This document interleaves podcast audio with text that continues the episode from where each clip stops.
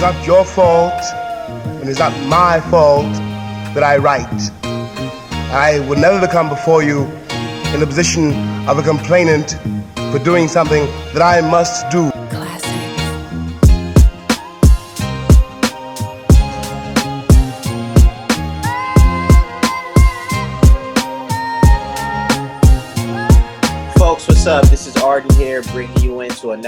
Edition of the Writers Podcast. Thank you so much, as always, for tuning in, showing love, and enjoying us wherever you are on whatever DSP that you are listening to this on.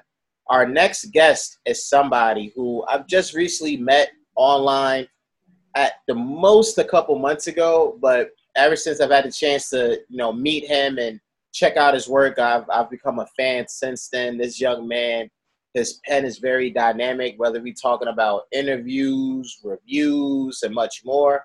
I mean, he had a really dope interview with Jay Versace come out earlier this month for Vibe Magazine. And again, this is somebody who I really respect, whose work I'm really enjoying. And again, this young man has a very dynamic pen that's only getting stronger as time goes on. We got the one and only Jordan Rose in the building. What's going on, man? Yes, sir. Yes, sir. Appreciate you for having me. That, that was one heck of an intro. That that that was impressive. That was impressive. I, I I have a I have a thing for that. You know, people love when I do their intros for them. It's only right. It's coming from love. It's coming from love. Uh, as we get into this, you know, Jordan, this has been my favorite question to ask my peers for those that's done the show so far. What were your earliest writing memories? What made you get into writing amongst the many things that were potentially of your interest? Man, um, it's actually funny. I was just talking to my friend about this literally like an hour ago. Um, I feel like because with me, I had always been involved in like spoken word and poetry. So I had a first Okay. initially. Well, actually, no. Even even going further uh, back than that, I had when I was young had like a not like a real speech impediment. I'm I'm gonna say a fake speech impediment, where it's like I I could like I didn't have like a list for a stutter or anything, but I it would be hard for me to put words together. So my mom Mm. made me do oratory class, like speech learning, basically memorizing speeches and then um, delivering those speeches in front of people. So that is Yeah. what helped me learn how to put my words together and help me memorize stuff really well. And then that kind of led into me doing a lot of spoken word um, from those oratory classes and just kind of delivering um, things of, that nature, performances, and just kind of writing in that way. Um, I'd always loved creative writing, so writing in that way kind of then just naturally developed into me um, writing about music and culture because I'd always listened to music. Obviously, I'd always consumed that, and then when I realized, you know, I have a lot of thoughts about this stuff that I would love to Mhm. put out in a way that wasn't necessarily just in a poem, but more so just like in writing. Um, that's basically just what I did. You know, first just writing on my own, just writing music reviews and album reviews on stuff that I like, um, and just giving my opinion on it, and then starting to do more research, and then you know, putting more fact-based stuff out about the stuff that I like. Um, and that's kind of how. That's what really got me into it. Really. hmm And who is that artist, if you remember? Who is that artist or that project that really made you take that jump into, all right, I'm, I'm finally going to put my words to the pad here and express how I feel about this artist or this project? Who was it or what was it in particular? Oh, Born Sinner, J. Cole. Look, I, Ah, all I'm a Cole. I'm a Cole scholar, a Cole stan. You know That is I- I- true.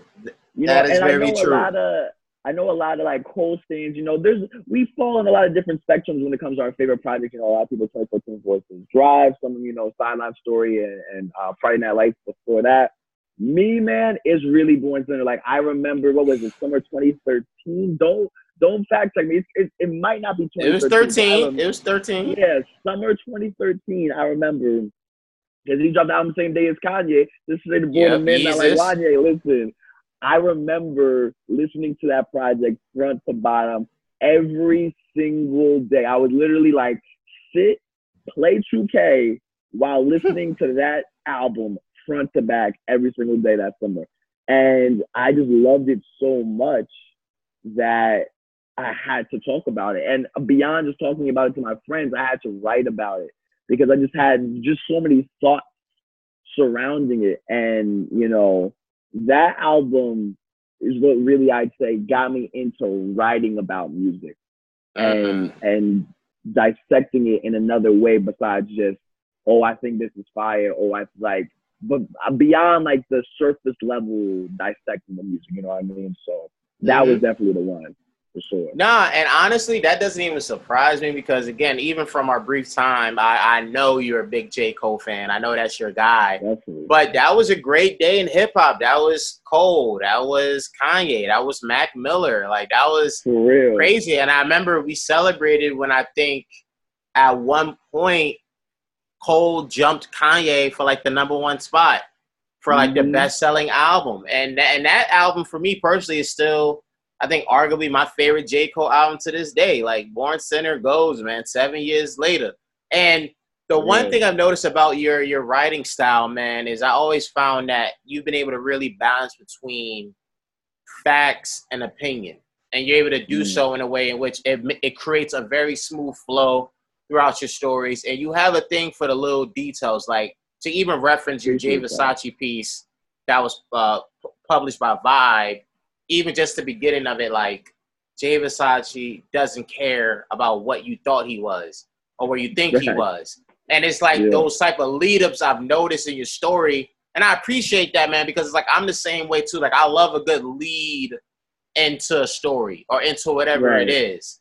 You know, how did you develop that ability over the years to which in a way that's that's your style. That's how you like to kick it off. That's how even if I didn't see the author name myself or others could be like, hey, this is a Jordan Rose story.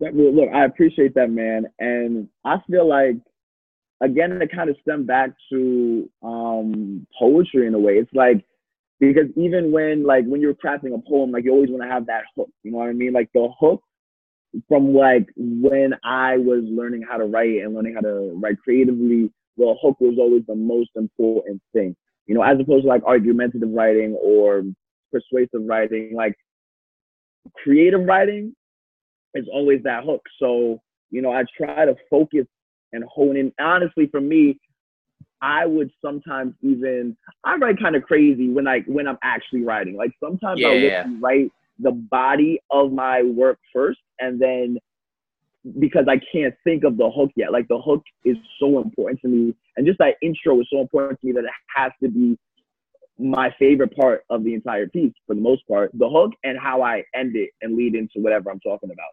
So I oftentimes would leave that to the end if I can't think of think of it on the spot, or if I'm in like a moment of like creative just function, it, it'll come first. But that's really what takes the most time is that that intro, uh, because it has to reel you in. You know what I mean? It, can't just you can't just flatly lead somebody into an article, so they're not going to really, or else they're not going to really feel um, motivated to read the rest of it. So you know that's how I try to get people invested into the work that I write is through that kind of that intro for real. And I definitely want to follow up with you about that because I think, and this is why I've loved this project so far because it's like it's really allowing me to like way I've been able to do with sports and music from what you may have seen from like my tweets or my articles. Like I really like to get into the X and O's of this, and it's like right.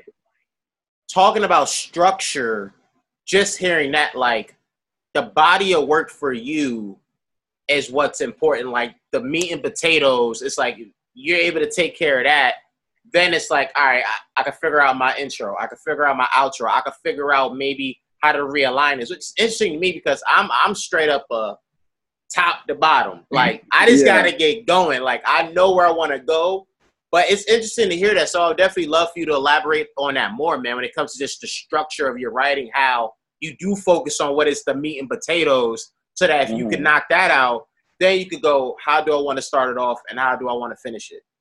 Nah, definitely, man. Uh, look, it's like it's a puzzle, damn near, because it's like for me when I'm writing, oftentimes like either my brain will just be all over the place with like different ideas that honestly I think I think I do it because I don't want to forget something that is dope that I'm writing, but it's not immediately Wow. uh, in, important. So the flow of the story. So sometimes I'll think about something that's gonna be that I'm gonna mention ahead that I don't want to forget. So I literally just write out the entire like paragraph and I just kind of put it to the bottom and then keep writing whatever, whatever. And then at the end, I try to puzzle, I puzzle piece damn near half the time some of the parts of the story together to where they fit. And if some pieces just don't fit, they don't fit.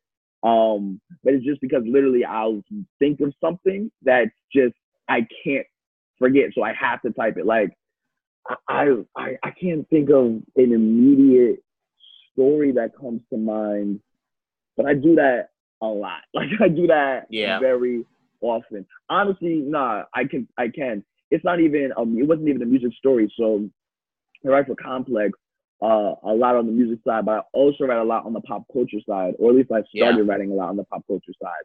And one of the first big um, solo, one of the first big bylines that I got was it was the 20th anniversary of this movie called The Iron Giant, like this classic uh, animated movie that I really loved when I was a kid. And so for its 20th year anniversary, I wanted to write about how that movie affected my childhood because it's like this kid movie that has these really profound and impactful ideas in it that's not meant for a kids movie.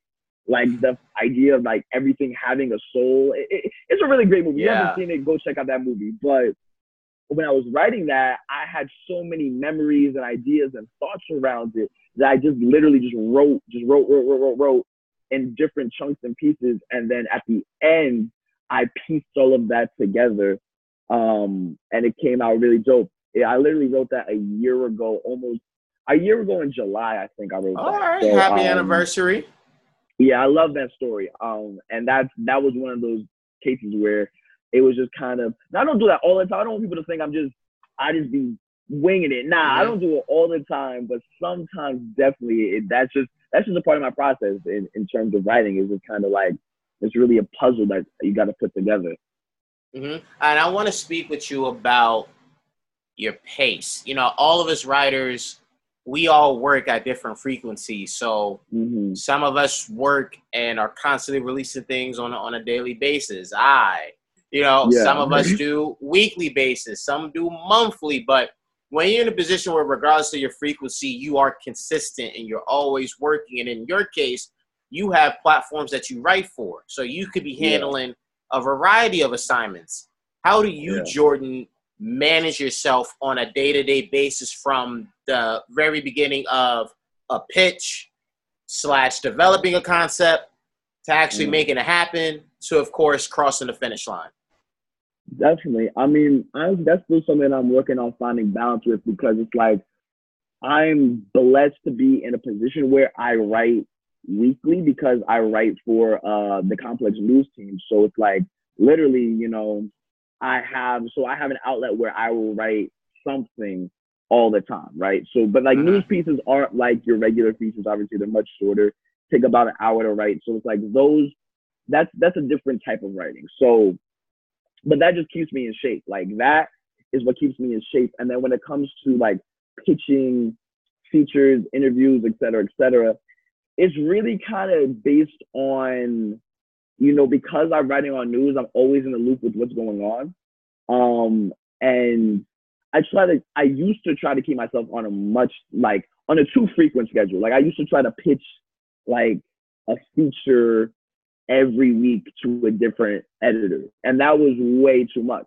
So mm. now I've kind of, I'm still working on it, but I'm finding a balance in, like, you know, trying to find that natural place and that yeah. natural or natural, more natural pitches rather than like forcing and like if an anniversary is coming up but it's kind of not relevant to anything or if, it's, if I just see anniversary like before I used to just see anniversaries like I have like a whole uh tentpole calendar of anniversaries, notable dates, et cetera, et cetera. I'd almost force it and try to find a pitch for the anniversary rather than have a pitch already and then just try to fit it where the most relevant peg would be. You know what I mean? 100%. So it's like um, that was a challenge that I've been I worked around and I've been working on.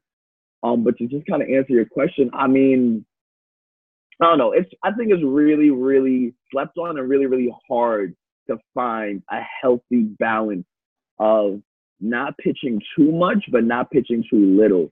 Um, because mm. obviously, I feel like I saw a tweet about this the other day. It's like being a journalist is like feeling like everyone hates you all the time because it's like when you're pitching to I editors, think I know. I think I know the tweet you're talking about. Yeah, it's like because when you're pitching to editors, it's like you know, if you don't get a response, it's not personal. You know, editors get pitches from uh, journalists all the time, but it feels personal when you don't get a response, uh-huh. and, it, and it hurts when you just don't when you get ghosted or if you know get a pitch denied or et cetera, et cetera, or you're like you get a pitch greenlit, but then you don't hear back from the editor in a long time, so you don't want to drag it and like blow yeah. up the email, but at the same time, you don't want your pitch to get lost in the sauce. Like it's a, it's so hard. It's so hard to balance, and I don't even uh-huh. know if there's a true, true healthy balance. But I mean, I'm doing the best that anybody can. You know, I'm working on it, like we all are. That's right. And we we all yeah. are, and I think it, it even ties into just when even if you're not in like that pitching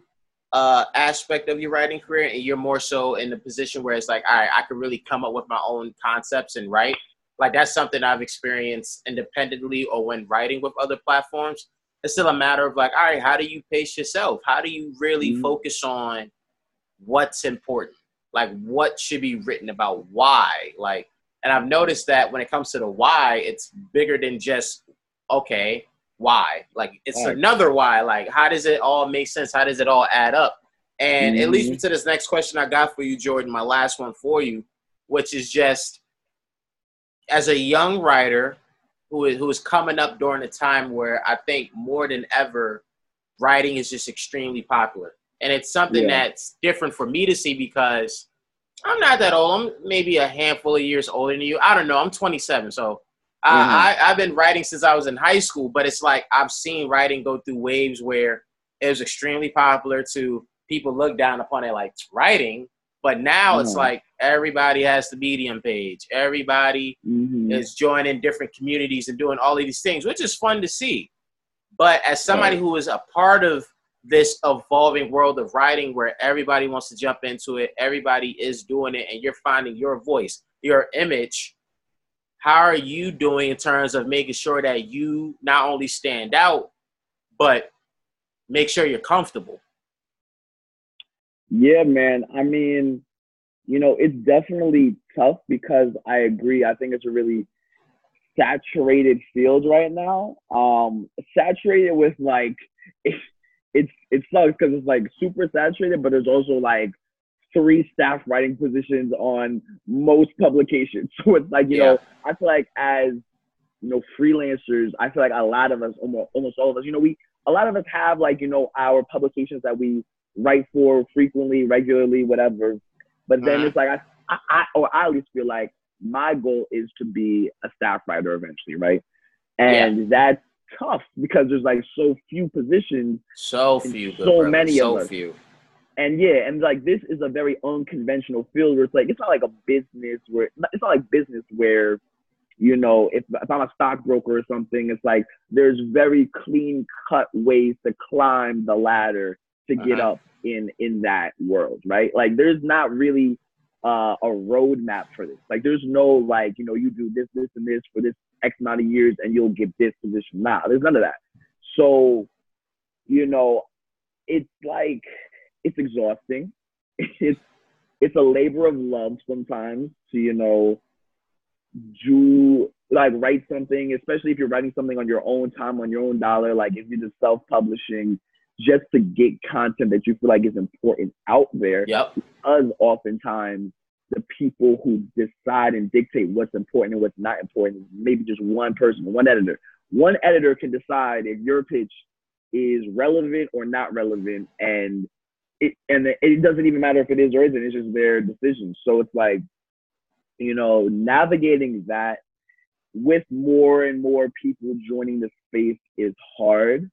Um, but at the same time, I do think this is a beautiful space um, where people who we just meet people like I met you, literally just yeah. from being in the same journalist space, engaging with the same type of content, you're able to collaborate and I think that's super important. I think creativity cannot live in a vacuum.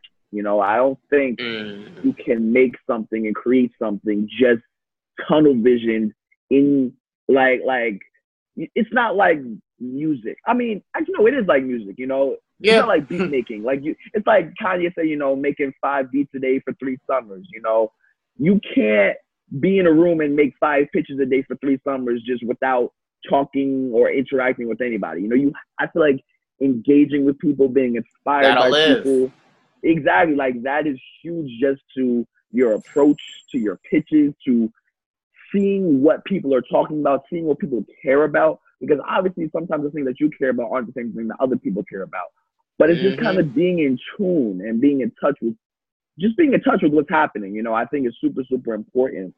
And and I mean also at the end of the day, just not taking yourself too seriously. I think that's also huge. Just kind of rolling with the punches, obviously taking your work seriously, but not not don't OG. You know what I'm saying? We're all doing this. Like I think you lose it when you think that you're better than another freelancer because of your bylines or because of uh, Mm. of other stuff. You know what I mean? Because I know a lot of freelancers who don't have as many bylines, but who have really, really great stories, great Yeah. projects. Literally just putting it out on their own dollar, like like super quick. I know someone who who goes to Syracuse. She just graduated. Um, shameless plug. Check her out. Her her blog is called The After Party. She Nice.